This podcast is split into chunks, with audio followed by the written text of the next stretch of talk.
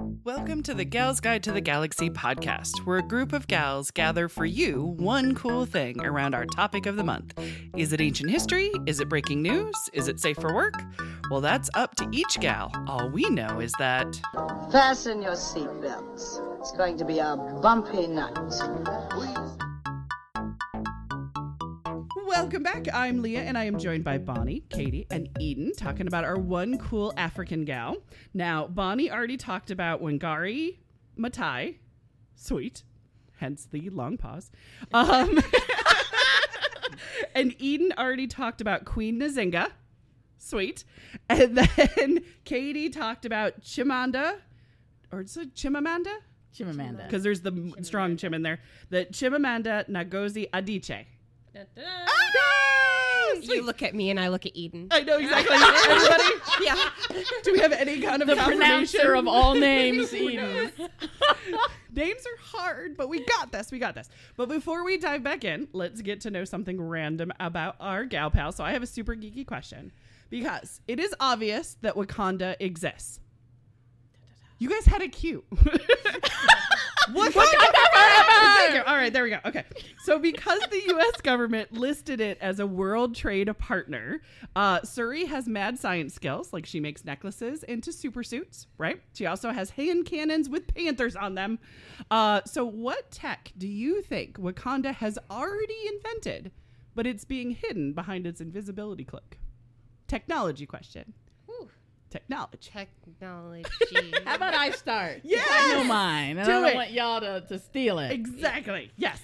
I think they have figured out a way yeah. to have a um like something that looks like a hearing aid, Okay. but it's a universal tr- language translator. Ooh, that's a good That way, when We gotta people talk to to, you Yeah. in their language, I mean, hello, we've got Google Translate. Like, we can't stick that sucker in our In ear, ear. Yep. Exactly. you know, and carry it around with us, Yeah. and blah blah blah. I've seen little um uh, handheld devices Yes. where it's like speak into it and then it exactly. translates it to you. So there's got to, earbud. and I'm sure there's an app for that because there's an app for everything, of course. You know, so I'm thinking Miss Shuri has a universal translator, and she's being stingy with it. Exactly. Could, could they be earrings though? Like, something glamorous. I actually like the earring idea because Yeah. that was Wonder Woman's that. thing. She had on uh, Oh. the earrings, and they those were her I didn't part know of her. that actually. Yeah, she did something with the earrings. Gotcha. There you go. But uh, but I think she just knew Not a lot that of there's languages. any There's that too. problem with hearing aids. I'm right. just Right. thinking Exactly.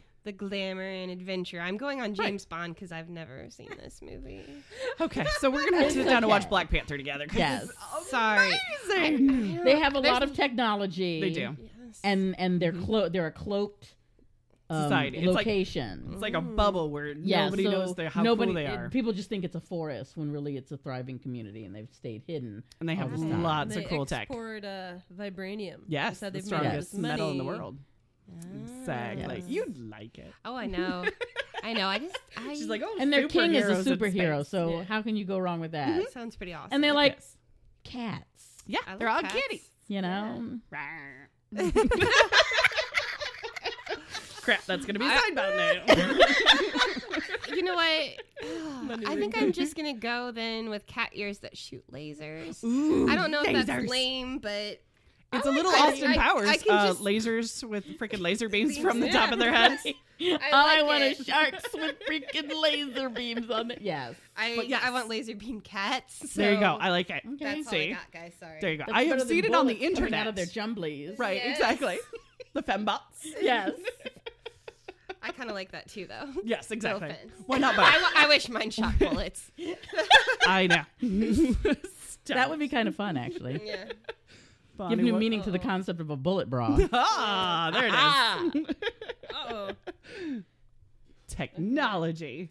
So so I have two because I'm not Yeah. sure if one one may not be politically correct. All right. My, my one I don't that- think we're a proper jury for that now. my one that you may have to take out of the show notes once it comes out of my okay. mouth. Yeah, yeah, yeah. Or, uh, Yeah. Is uh is is they know why like black don't crack like they have the formula. Oh, like, girl. why? We all know why Such black don't crack. That that is not a Wakanda, a, a Wakanda, Wakanda. secret. No, everybody on this planet, They just been keeping it from you. we have. And my my my safe one. is freaking holograms. Why do we not have holograms oh, yet? Oh, yeah, true. Like, Help we've me, been Obi Wan watching Kenobi. Star Trek, and I'm like, why do we not have holograms yet? You know what? That's true. I need to go. See? Forget escape room. I want the escape from reality room. Ah, there you Okay, go. I want to be able to go Now we're talking. and like I want to be able to have the hologram where I'm living in Wakanda, Right. You know, and like he's my man. right, exactly. Okay, You type into a program and he's mine. right. Can I just be Nakia for a minute? Okay. Right. Except with less resistance because she's Yes. a little resistant. This is true. This is true. I think it would be fantastic. But yes, I agree. Hologram rooms. I like it. What's yours, Leah? Oh man, um, I wanted to say flying cars because for some odd reason it has always captured my imagination from a little kid. Where it's like, "Where's our freaking flying cars?" I was told to get ready for flying cars when I was an If you watch Back to the Future too, Right, which exact- takes which I place, watched too we've many already times. passed the year. Correct, where flying cars were Yes. a thing, but no, and the they're not here. Jetsons was supposed to be like 2005 or something. Yeah. Right, exactly. So I feel like they have that. I mean, they do have like the little hovercrafts like already in the movie Yes. and things like that. So um, I think they have flying cars, and I think maybe.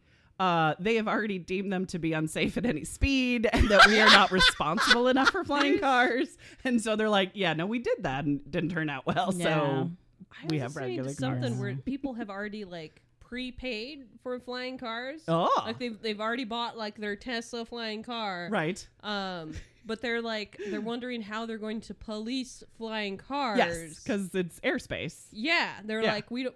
We can't release them because we don't have the police force. To... But that's where you get the people. Space Force. Is that what they're going to be in charge of? Because I have no mm, idea. You mean that Star Trek logo? Yes. Star Trek because I've seen that before. Yeah. Looks a little familiar. Oh my gosh! All right. Well, you want to know my one cool lady? Yes. Sweet. So, uh, my one cool gal is known as Mama Africa. She was a singer in the 1950s to her death in 2008. Uh, she was the most prominent African performer in the 20th century, according to Britannica. Um, Nice. And then also just me. Uh, she brought. She brought African music, language, and truth to the world, yet she was banned from South Africa for over 30 years. Oh, wow. My gal is Miriam Makeba. Have you ever heard yes, you've heard of Miriam yes. Makeba? I have one of her CDs. She has like many of them. But there here you go. There is Miriam Makeba. Uh she is a musical journey. Are you ready for this? Yes. It is too fun. All right. So she was born in Johannesburg in South Africa. Uh, her mother was Swazi and her father was, I'm going to try to do it, Xhosa. Xhosa. There you go, with the click, basically. so it's like, oh, yes. Uh, so Miriam was 18 days old when she was sent to prison. what? Uh huh. Get this.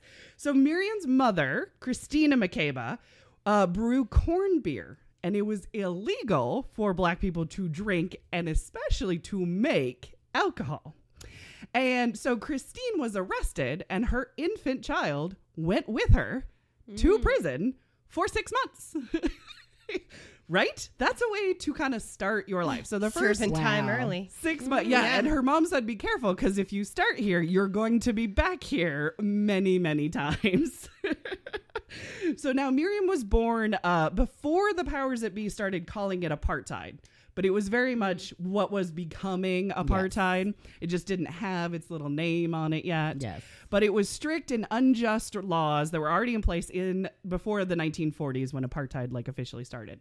Um, things got unbelievably worse when apartheid started. Uh, some examples are interracial relations were completely banned. Uh, movement was very limited. Uh, education and segregation, also education of black students was extremely limited on what they were even allowed to learn if they were allowed to go to school. Uh, where you lived was subject to the color of your skin and the variation of your skin. Yes. It got just really specific. But South Africa became a terrible prison, basically. It was just absolutely terrible. Uh, in this world, Miriam's outlet was singing. That's how she tried to survive within this. Uh, she started singing professionally in 1954. Uh, she joined a few bands before becoming the lead singer of a very extremely popular band called the Manhattan Brothers. They were really popular in South Africa at the time. She toured with them all around Africa. Uh, one night they met up with a documentary filmmaker. So, of course, I'm like, oh, documentaries. um, Lionel Rosen from New York was making a documentary called Come Back Africa. And he was featuring music around the area and in different regions. And he had Miriam sing a few songs in the documentary. Uh, well, the documentary went to film festivals, and one of them was the Venice Film Festival. And she's like, I want to go. So she went. The film either won an award or just got a lot of buzz from it. So the government found out that this film existed. and the government wasn't aware that there was filming that happened about their country. And so not only did they ban the New York filmmaker, no big deal, but they banned Miriam from being in the movie. Uh, she was in Venice at the time and was not allowed to return back home. Uh, now, unfortunately, that meant that her mother was there and her newly born daughter were also still Oh in the my country. gosh. So she was trapped without being able to get back. Uh, so she did end up getting her daughter Bongi out of the country. She was able to do that. She was not able to get her mother out of the country. Um, Bongi, her daughter, actually would later end up writing songs for Miriam. Um, she actually wrote some of her more uh, famous songs, or I would say the songs that Miriam loved more were the songs that her daughter wrote because she sang them more frequently at concerts and stuff like that.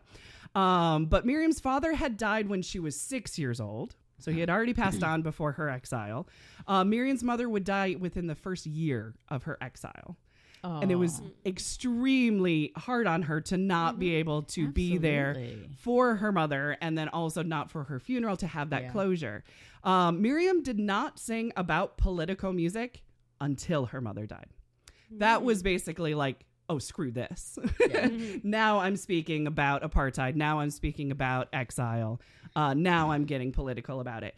But she always said, and I saw this so many times in interviews that I was listening to, uh, she said, I don't sing political songs, I sing the truth. And I love that because that's an answer without being an answer. so yeah, she settled into uh, America thanks to the Village Vanguard in New York and the documentary filmmaker. Um, that you could say got her kicked out of the country, but also at the same time, like you know what I mean, was able to showcase her amazing talent too. So to get her a job, um, but also she settled in uh, America because of Harry Belafonte. Have you heard the name before, Harry Belafonte? Yes. See, kind of, sort of. All right, I will let you know. Uh, so Harry Belafonte, because I'm always on the fence on Harry Belafonte. Let me tell you, he's the one that sang Day-O. You know Yeah. the song Day-O the, from Beetlejuice, if that helps. Yes. Uh, but Harry Belafonte, he introduced the Western world to Miriam Makeba.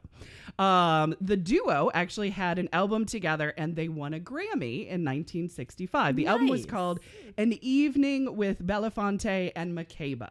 And this actually made her the very first South African to ever win a Grammy. Oh wow. Yeah, right? so I loved it. Uh, she also appeared on the Ed Sullivan Show. Mm-hmm. So she was like major uh, because apparently that's like the, the stepping stone for Yes. musicians. Were you on Ed Sullivan? Okay. Exactly. That's what it is. Uh, Miriam even, uh, or uh, sorry, Harry actually took Miriam around the world to introduce her to uh, to the world as, and she was singing African songs. She was singing Zulu and she was singing Xhosa songs, um, which was actually extremely lovely because it's like, no, no, no, these are the native songs. He wanted you to hear them exactly how they were. She also hung out with name drop warning about to happen in three, two, one. Okay, Sidney Poitier, Nina Simone, Cicely Tyson, Marlon Brando, and Ray Charles. These were like her neighbors. Hmm. These were like her best friends. These were like people she was always photographed with. So yes, she was in very, very good company and interesting. Yes. Like I would like to be a fly on the wall Yep. and listen to any and all of these conversations. Uh, she was married to Hugh Masekela for a while. He was also an African singer. They had a wonderful marriage, but they always described themselves better as brothers and sisters. Like it wasn't really a romantic marriage. It was just like, no, we get along and we like each other. Yeah. So they didn't. I think it only the marriage only lasts like two years, but they're always together and they're always like performing together. They have no problems, no animosity, and stuff like that. Uh, the documentary that I watched on Amazon has Hugh Masekela in it quite a bit, and he's you know he's talking about her like that's my sister. You know what I mean? Like Yeah. it's like oh that's right. I keep forgetting these two were married. Yes. for a while. Uh, so Miriam got really political with her songs, but also with her actions too. So she put her money where she, mouth was. She testified at the United Nations uh, on and actually asked the United Nations for an arms embargo against South Africa because those weapons would be used to kill her people, women Yes. and children. Yes. She's like, don't sell them guns. Yes. that will teach them. Um, and it was a strongly worded address to the United Nations.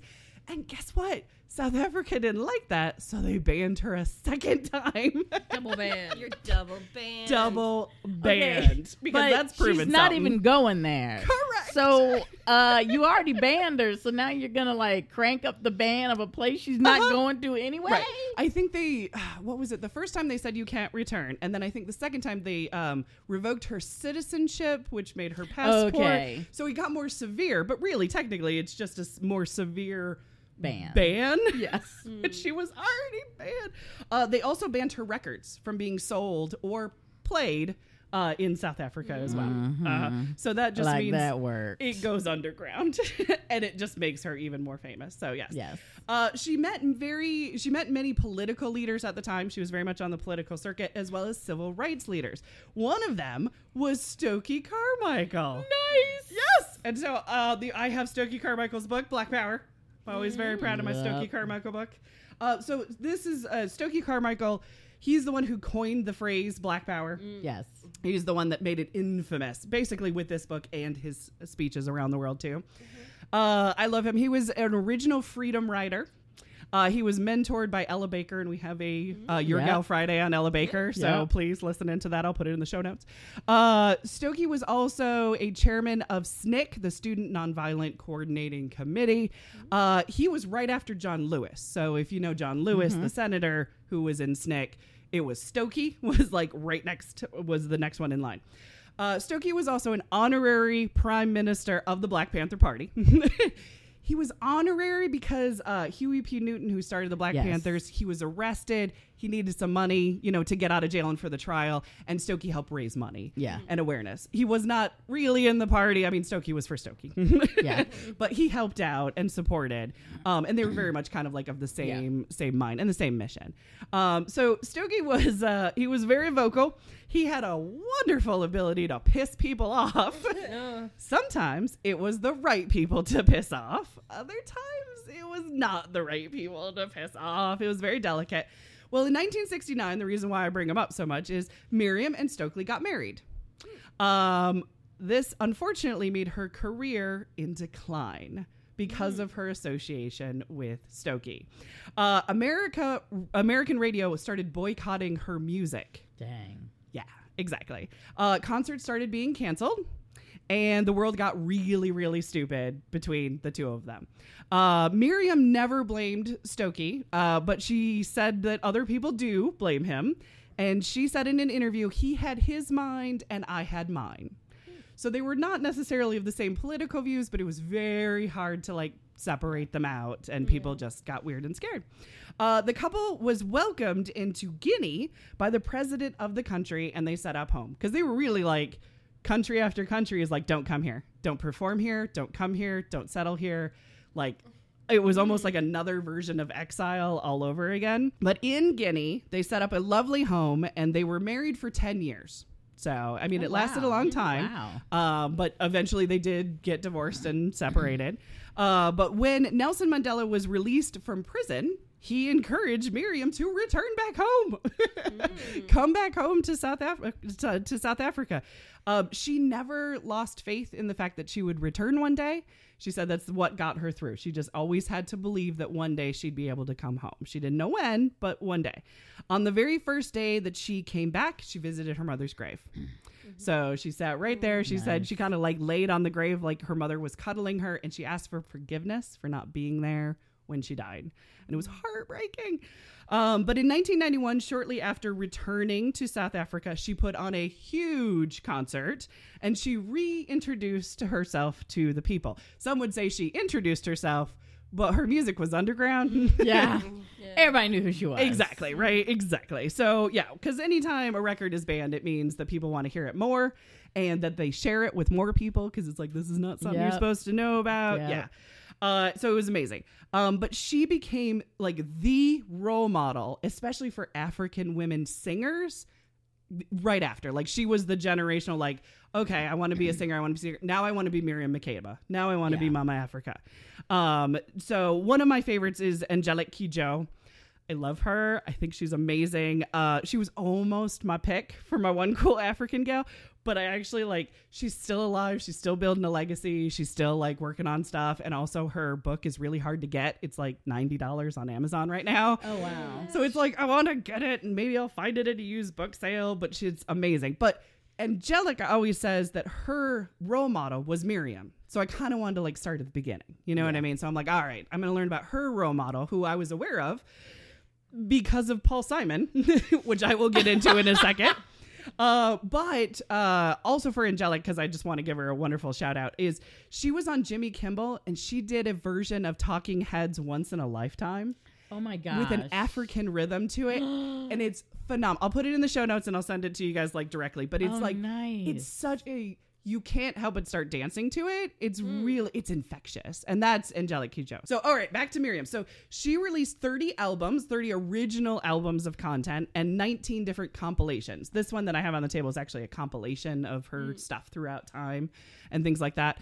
But she was not on Paul Simon's Graceland album but she was on the African concert that he did. So uh, Paul Simon did a uh, African free South African uh, concert while Miriam was still in exile, while Hugh Masekela was still in exile, um, and it was like right on the are they going to let Man- Nelson Mandela out? Kind of like Yeah. thing, sort of thing.